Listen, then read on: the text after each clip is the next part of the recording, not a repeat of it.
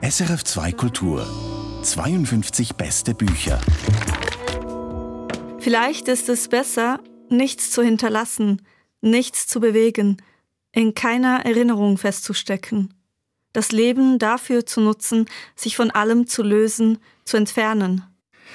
In ihrem zweiten Roman Fünf Jahreszeiten erzählt Meral Qureshi von einer jungen Generation, aufgewachsen zum Teil in verschiedenen Kulturen, von einer Generation, der das Neuanfangen schwerfällt oder schwer gemacht wird, und besonders erzählt Miral Qureshi von einer jungen Frau, hin und her gerissen zwischen der Hoffnung, das eigene Leben zu packen und der Resignation, weil ihr Vater gestorben ist und Schulden hinterlassen hat, die sie nun abtragen muss.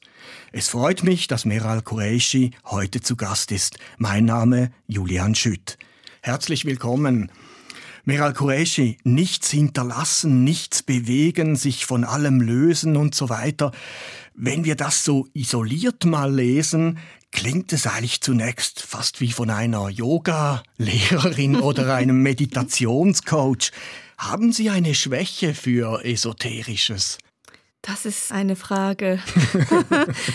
ich denke, Esoterik, Yoga, ich weiß nicht, ob ich eine Schwäche dafür habe. Wahrscheinlich nicht.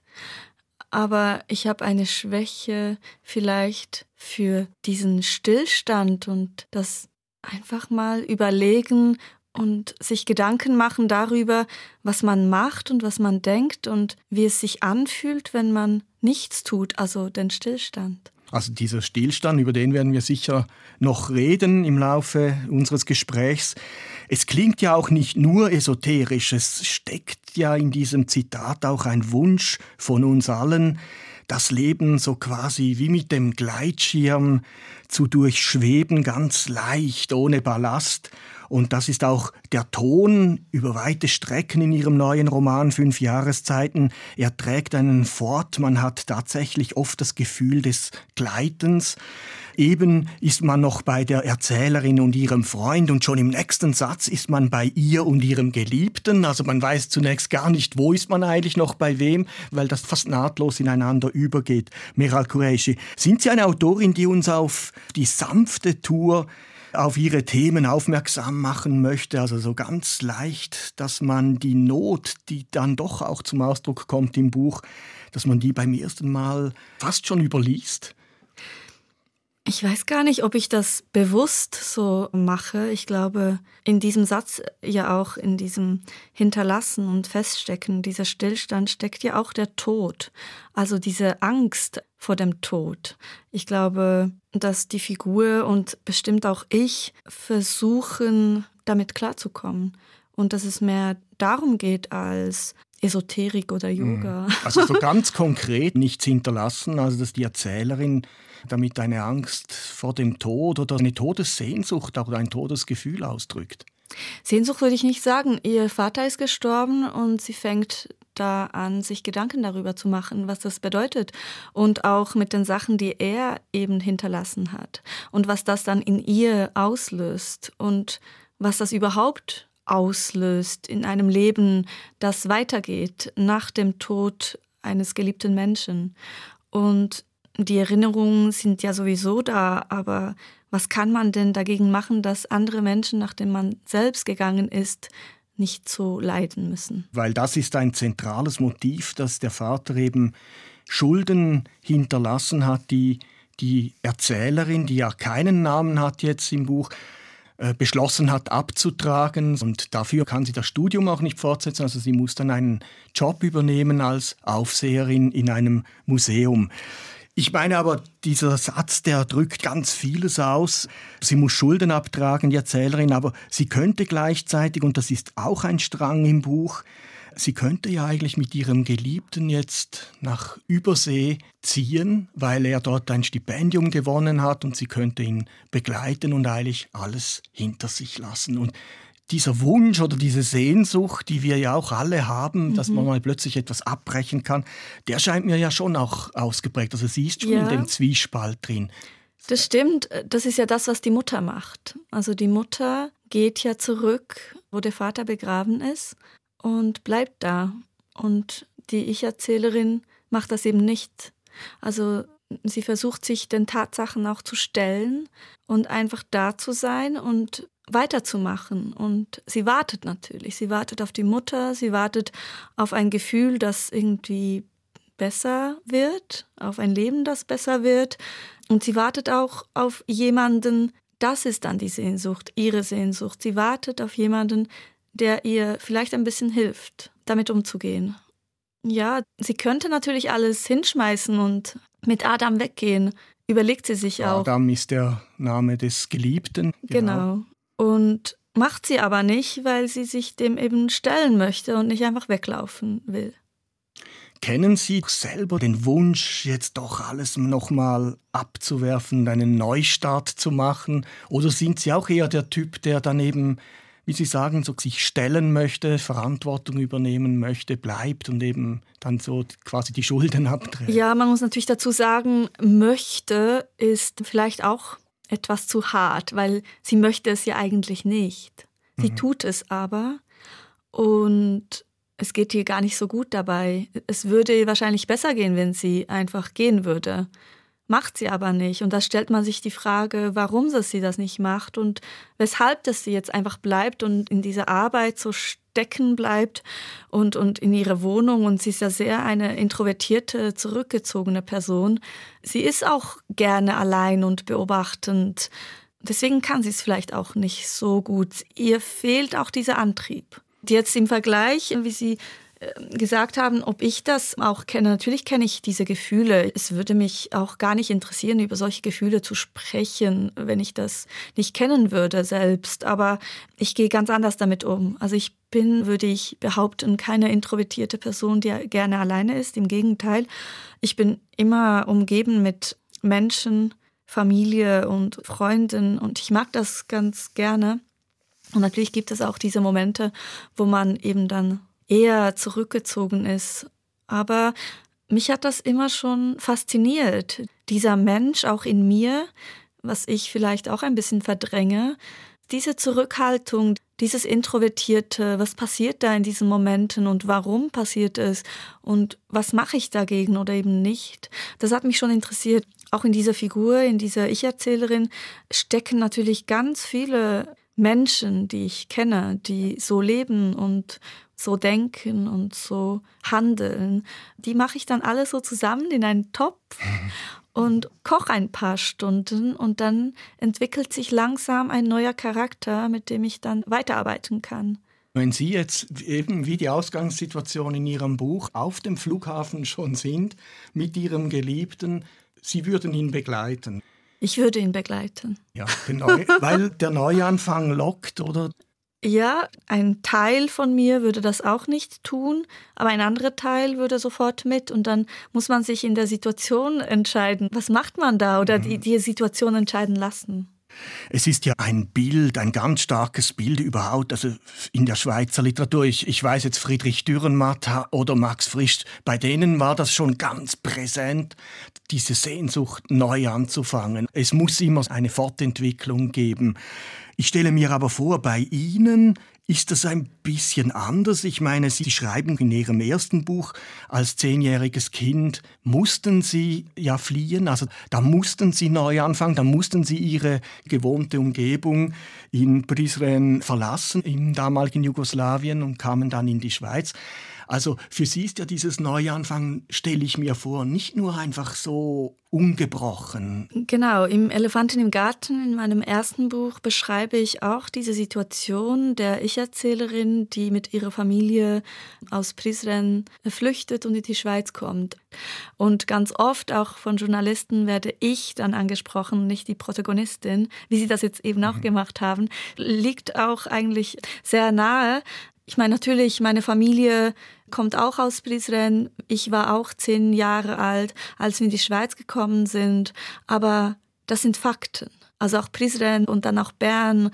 Ich wollte diese Städte nicht verändern. Äh, die gibt es und die kenne ich und über die wollte ich schreiben. Aber die Figuren, die sind auch gekocht worden. Sind auch eingekocht, genau. Also das ist, so, ja, ja, das wäre jetzt ein Missverständnis. Jetzt du meinst, sei ein einfach autobiografischer Roman gewesen. Natürlich, also dieser Bruch, das passiert natürlich. Also dieser Bruch passiert da und auch hier.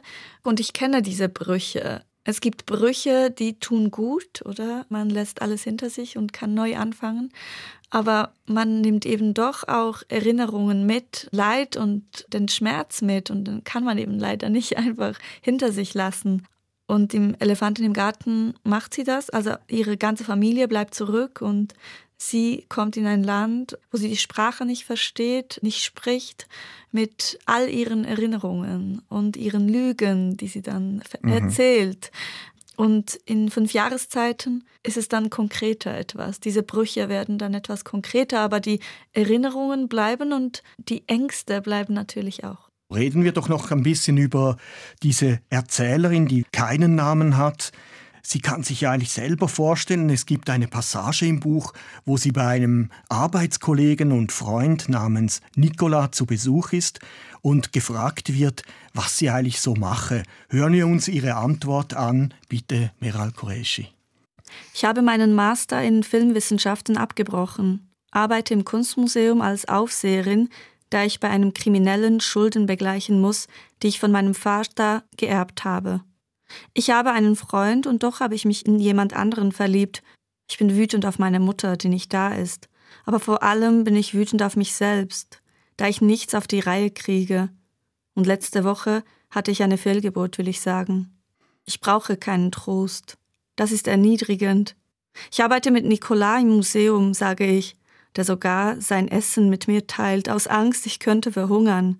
Ich weiß im Moment nicht, was ich tun soll, alles erscheint mir schwer und sinnlos, füge ich hinzu, was ich laut nicht sagen wollte.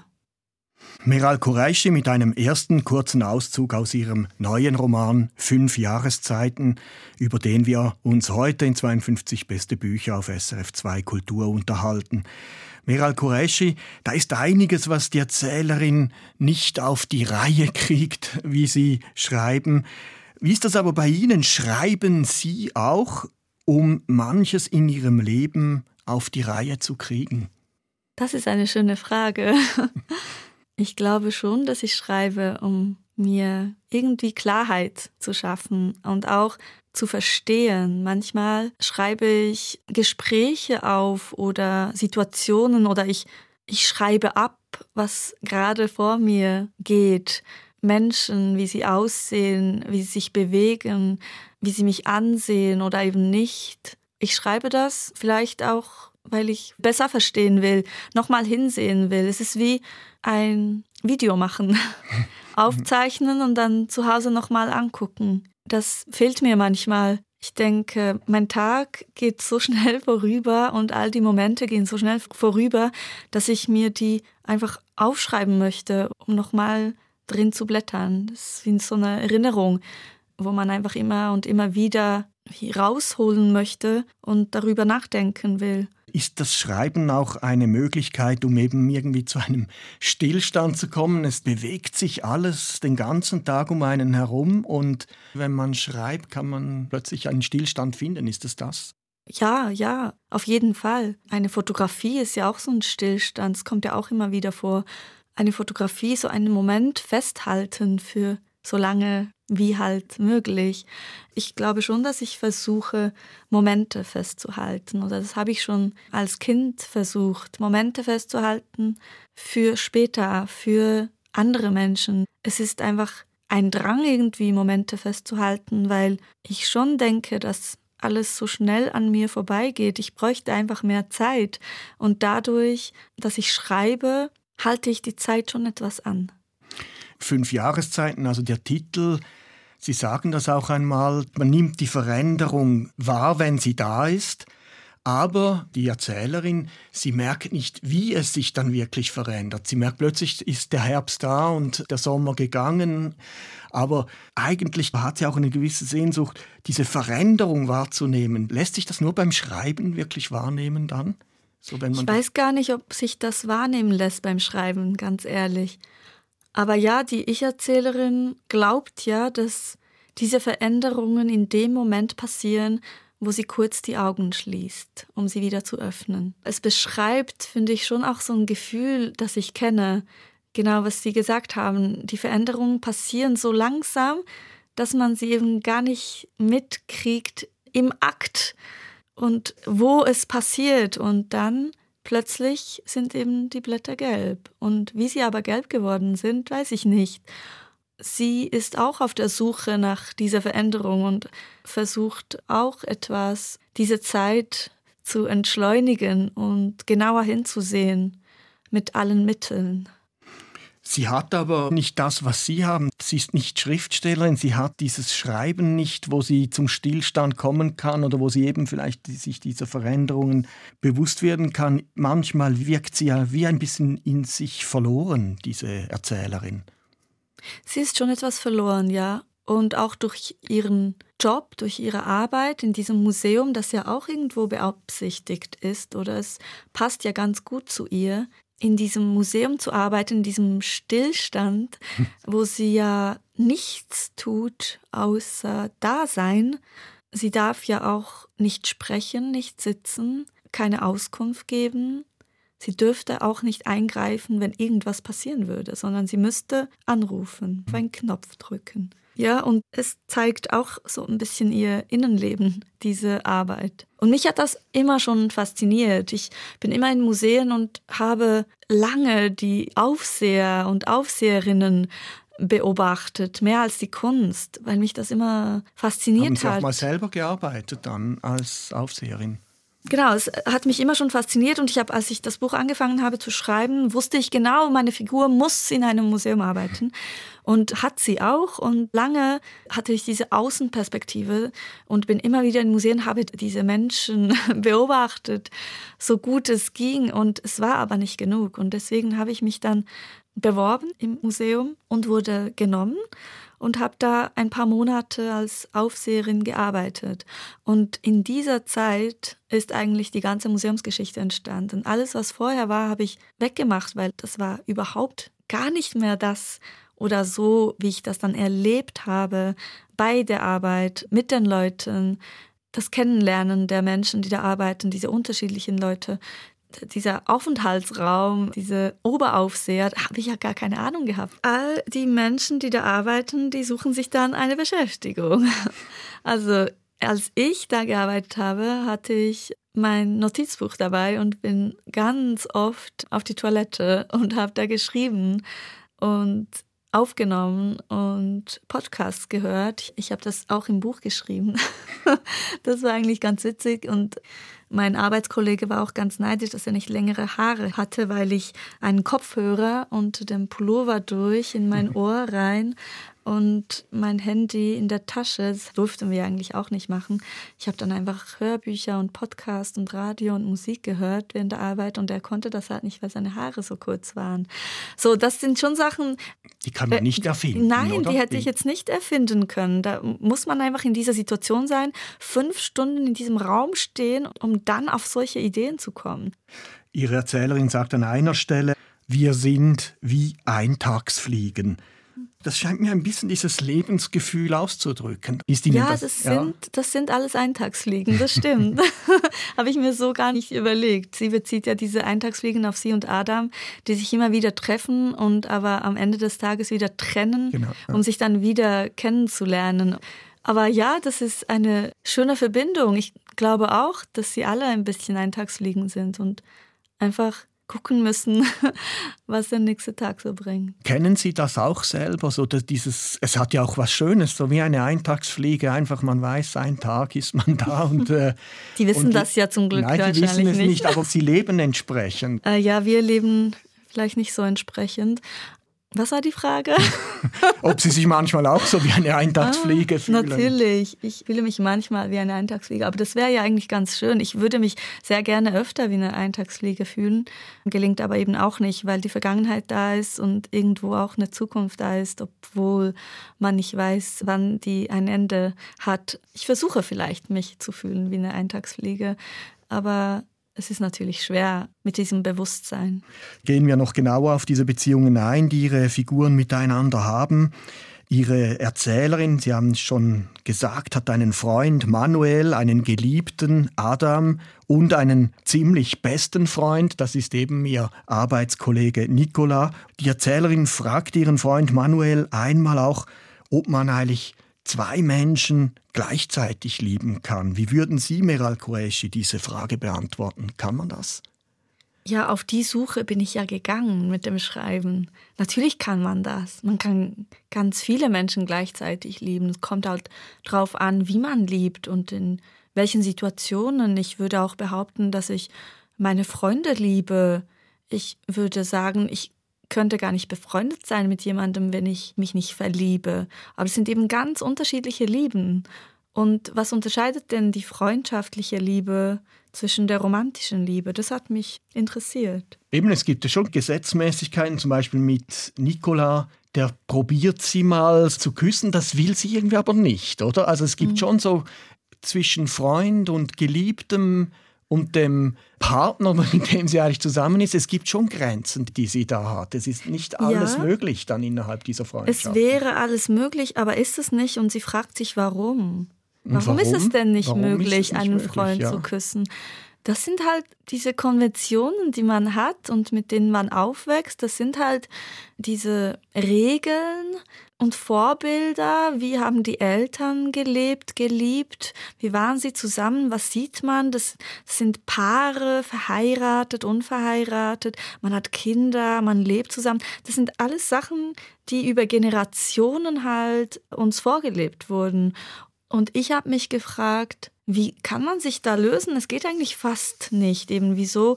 Ich hätte mir ja so sehr gewünscht oder gerne, dass sie mit Nicolas zusammen ist, weil ich finde, die harmonieren eigentlich also ganz gut. Die haben gut. eigentlich fast die besten Gespräche. Also so wie ja. sie jetzt einfach im Buch wiedergegeben werden, kann sie mit ihm fast am offensten über alles reden. Ich denke auch, ich denke auch.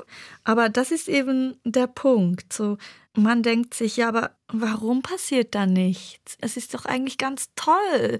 Aber doch fehlt eben irgendwas, oder? Und dieses irgendwas findet sie dann in anderen, wo sie dann aber doch zweifelt, ähm, weil anderes fehlt wieder. Und ja, es ist ja nicht einfach. Sie haben mich gefragt, wie ich das verstehe, aber ich, ich verstehe es ja immer noch nicht. Also ich versuche es zu verstehen. Ja, ich verliebe mich immer wieder neu und muss dann einfach schauen, was das für Lieben sind. Und das sind ja immer Anziehungen. Es ist irgendwas ist da auf irgendwelcher Ebene, wo man einen Menschen wiedersehen will, warum man jemanden vermisst, warum man an jemanden denkt. Warum eigentlich? Was macht denn dieser Mensch mit einem, dass das so ist oder dass das passiert und andere gar nicht? Andere trifft man und vergisst gleich wieder. Eben diese Begegnungen, da muss man einfach weiterleben, weiterleben, um zu gucken, wohin einem das führt. Also diese Grenzen, von denen Sie vorher gesprochen haben, also dass Sie jetzt zum Beispiel mit dem einen Sex haben können, aber mit dem anderen nicht, das ergibt sich erst im Laufe einer Beziehung oder wissen Sie das dann schon von der ersten Minute an, wenn Sie jemand kennenlernen? Ich jetzt? Ja. Also ich muss mich nicht lange mit jemandem unterhalten haben. Niemand muss mir länger als fünf Minuten gegenüber gesessen haben, dass ich das weiß, ja. Und dann ziehen Sie Grenzen, aber es ist dann doch noch zum Beispiel eine Freundschaft eben ja, so wie es kann sich Nicola. in alles entwickeln. Also ich verliebe mich so, ich verliebe mich ganz schnell und dann muss ich aber schauen, was ist das für ein Verliebtsein? Ist das etwas, wo ich einfach mich wohlfühle, wo ich mich austauschen kann, wo ich ich selbst sein kann? Ist es etwas Witziges? Ist es, was ist es, was mich an diesen Menschen hält oder was mich interessiert? Und das braucht dann schon Zeit. Ich habe mich oft verliebt in Menschen, wo ich gedacht habe, es ist eine romantische Liebe und mit der Zeit hat sich herausgestellt, nein, das ist einfach gar, gar keine romantische Liebe, sondern eine unglaublich gute Freundschaft. Und umgekehrt dann auch. Also es passiert am Anfang passiert ganz viel und dann muss man sich die Zeit nehmen, wenn man will, um zu schauen, wie es weitergeht, ja. Dass man zwei Menschen gleichzeitig lieben kann, damit scheinen ja vor allem auch die Freunde Mühe zu haben. Also das sind sehr explizite Besitzansprüche ja, auch, genau. die zum Beispiel ihr Freund Manuel hat.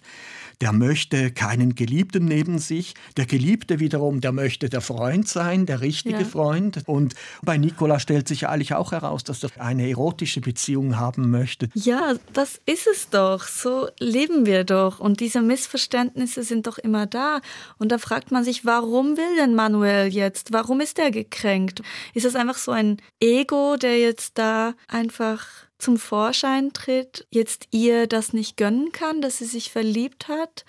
Oder was ist es? Ist es eben diese Angst, dass man jemanden verlieren könnte, weil sich die Person in jemand anderen verliebt? Oder bei Adam ist es ja auch so, dass als sie sich kennenlernen, führt sie ja bereits eine Beziehung mit Manuel und er weiß das und doch verliebt er sich ja in sie. Und dann fragt man sich auch, okay, ähm, warum verliebt sich denn Adam in sie? Also findet er es interessant, dass er sie nicht haben kann?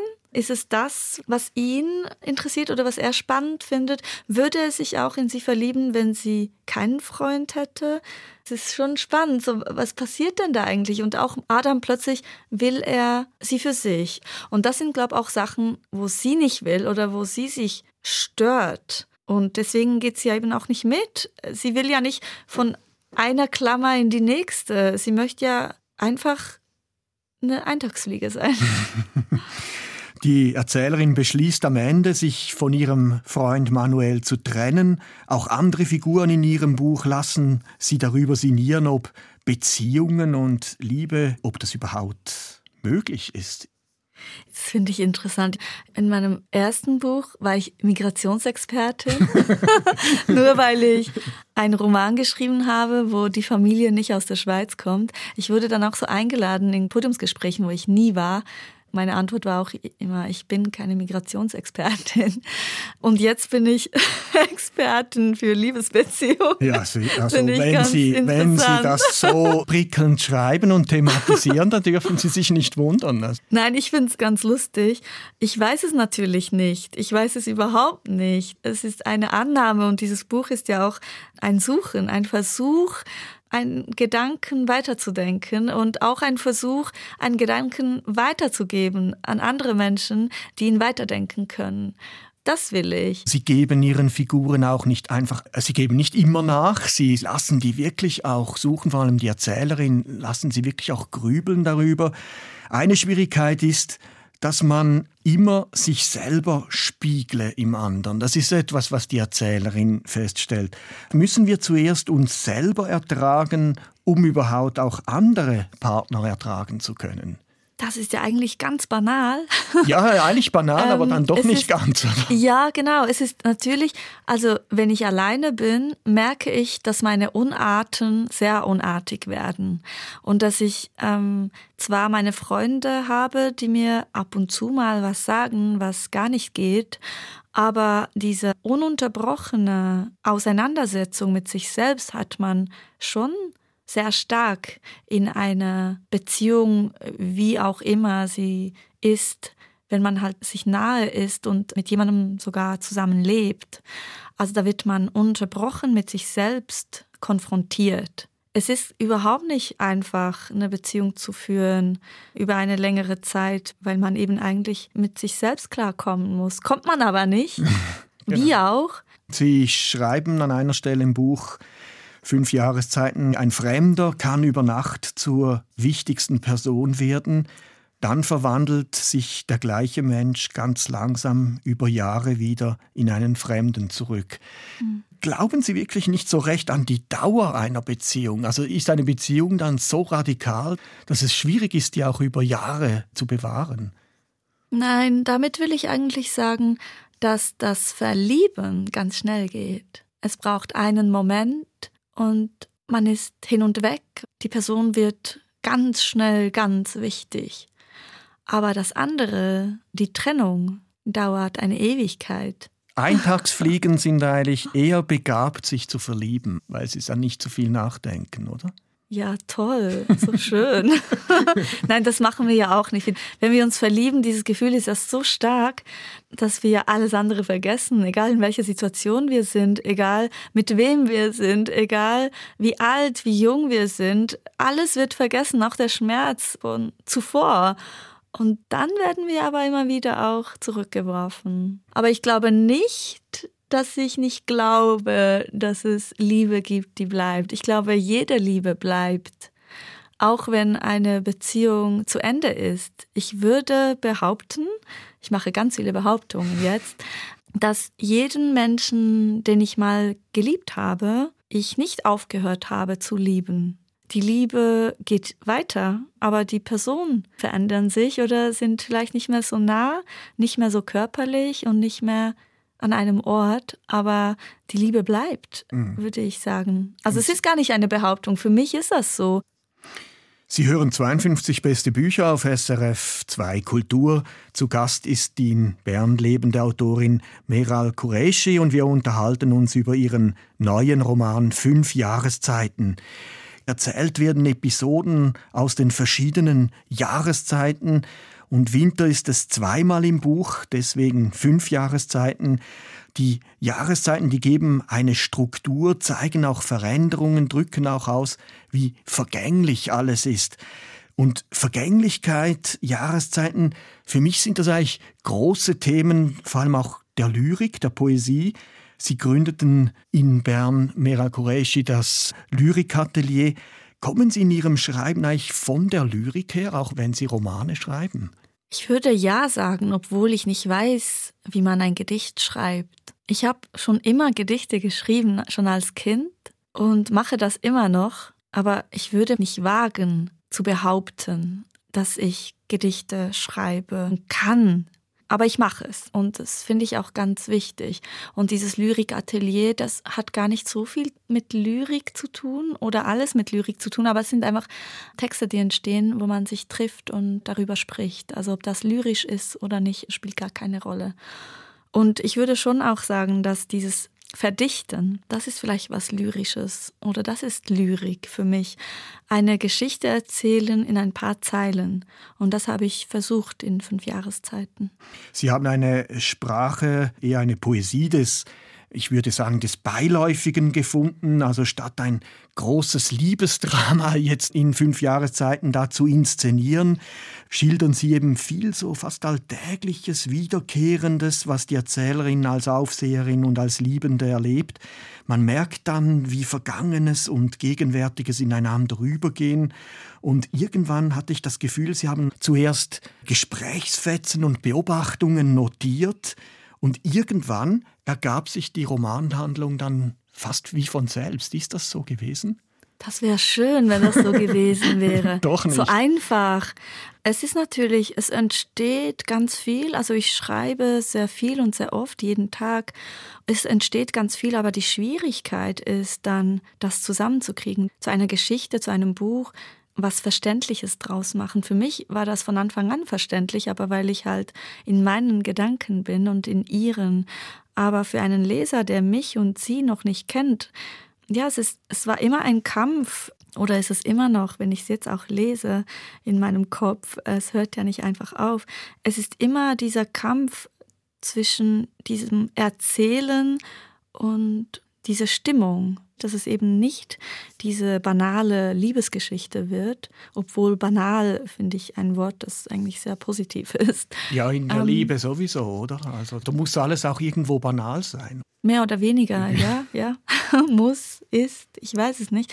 Aber das ist dann schon eine große Arbeit, was mir auch Spaß macht, aber was wirklich einfach viel, viel Zeit und viel Konzentration braucht, aus diesem Material, aus diesen Gedanken, aus diesen Gefühlen, aus diesen Figuren, die man über Jahre entwickelt, diese Geschichte zu erzählen, von diesem Gefühl ausgehend, mhm. nämlich irgendwo Verlorenheit, ja.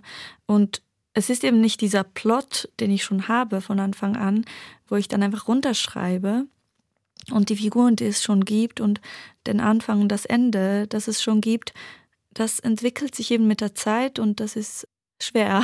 Ja, ich habe gelesen irgendwo, Ihr neuer Roman, der hätte zunächst fast 1000 Seiten umfasst, jetzt umfasst er noch knapp 200 Seiten.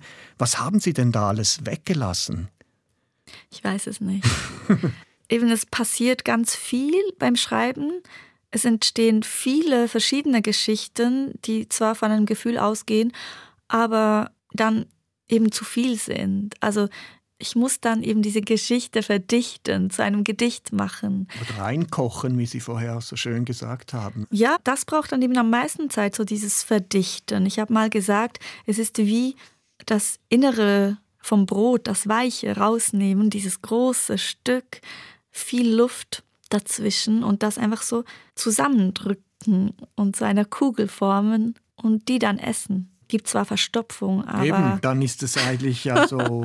beim Brot würde ich es jetzt lieber anders wollen, aber in der Literatur scheint mir das Sinn zu machen. ja, so. es sind halt alles ganz kleine Kügelchen, wo ich versuche, wirklich einfach alles rauszuholen und diese große Geschichte, diese tausend Seiten in 200 versuchen, eigentlich noch weniger. Beim Elefanten im Garten waren es über 1700 Seiten und am Ende waren es dann 170. Also ich würde jetzt auch wieder ganz viel streichen wollen. Also diese Verdichtung, dieses Reduzieren hört gar nicht auf. Ein Onkel der Erzählerin sagt das im Buch, eine Sprache, die man dazulernt, die wird man nie beherrschen. Ist das auch Ihre Meinung, trotz der jetzt zwei Romane, die Sie geschrieben haben? Also Türkisch ist Ihre Muttersprache, das haben Sie damals in Brisbane noch gelernt. Und Schweizerdeutsch und dann eigentlich Hochdeutsch, das sind wie Fremdsprachen.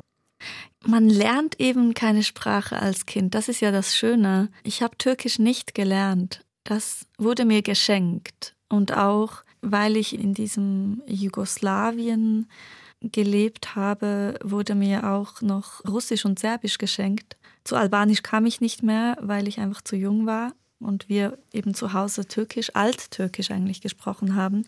Es ist auch wie in der Schweiz mit dem Schweizerdeutsch und mit dem Hochdeutsch. Deswegen war das für mich vielleicht gar nicht so schwer, dann Schweizerdeutsch zu sprechen, weil dieses Alttürkisch ist auch eine ganz andere Sprache als das Hochtürkisch, aber es ist nur eine gesprochene Sprache. Also lesen und schreiben tut man dann in Hochtürkisch. Und in der Schweiz ist es ja sehr ähnlich. Sehr ähnlich.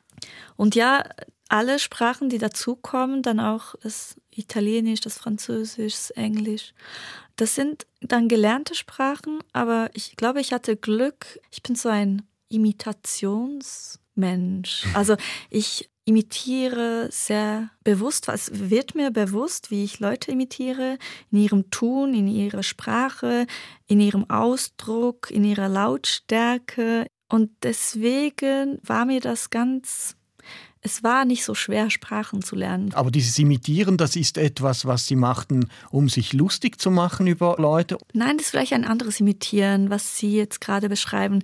Ich rede von dieser unbewussten Imitation so wie Sie jetzt da sitzen, sitze ich auch da zum Beispiel. Und das fällt mir dann auf. Ihnen fällt das vielleicht gar nicht auf. und dann mache ich die Hände ineinander. Zum Beispiel. Und dann merke ich das ja. und denke, was könnten Sie denken, wenn Sie mich so sehen, dass ich Sie imitiere? Und dann löse ich diese Situation ja. auf. Und ich mache das eben auch mit der Sprache. Also als ich mal einen Freund hatte, den mein Bruder zum Beispiel damals noch nicht kannte, meinte er zu mir, du sprichst ganz anders. Was ist das? Es nervt mich. Wieso sprichst du so? Und ich wusste nicht, was er meint, bis er dann meinen Freund kennengelernt hat und sagte, ja, du sprichst wie er. Hör auf damit. Was soll denn das?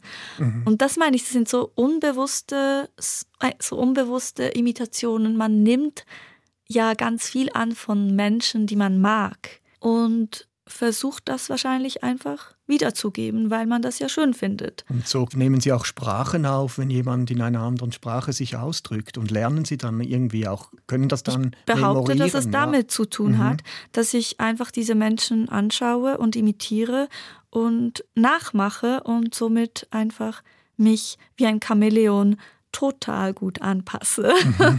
dass man mir gar nicht mehr ansieht oder anhört, das was nicht stimmt. Und wenn Erinnertes hochkommt, kommt dann zum Beispiel auch wieder diese türkische Hochsprache automatisch hoch in Ihnen? Also denken Sie und schreiben Sie dann auch in der Sprache plötzlich? Es ist witzig, ich werde das sehr oft gefragt. Im Moment denke und schreibe ich auf Deutsch aber das wechselt immer, je nachdem, wie lange ich wo bin und mich gerade aufhalte, mit welchen Menschen, in welcher Sprache, fange ich dann wirklich auch an zu denken und zu träumen und zu schreiben in der anderen Sprache. Aber ich glaube, das ist ganz normal, das machen ganz viele Menschen. Und wie ist es so zum Schluss nochmal zu dieser Vieldeutigkeit? Inwiefern verstehen die Menschen in ihrer alten Heimat jetzt in Prizren, wenn sie dort sind und dort lesen, verstehen die ihre Texte völlig anders als hier in der Schweiz? Total. Was ist Aber das so? ist ja auch klar, jeder Mensch versteht einen Text ganz anders.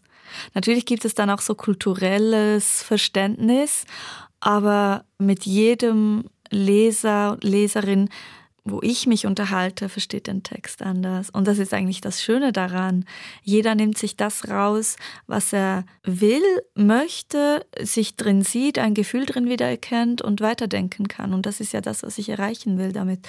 Und das ist auch das Schöne für mich, weil das verbindet sich alles wie die Flüsse in diesem Buch. Die Flüsse sind ja die einzigen, die einen Namen haben, die ich nicht weggelassen habe. Sonst diese Stadtnamen gibt es ja nicht. Und die Flüsse fließen ineinander und fließen weiter und nehmen mit und irgendwie haben die ja auch was Gemeinsames. Und mit den Menschen und dem Verständnis ist es eigentlich sehr ähnlich.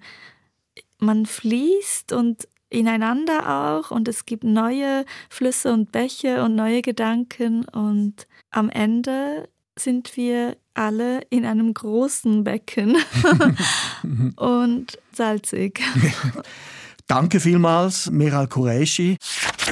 52 beste Bücher auf SRF2 Kultur.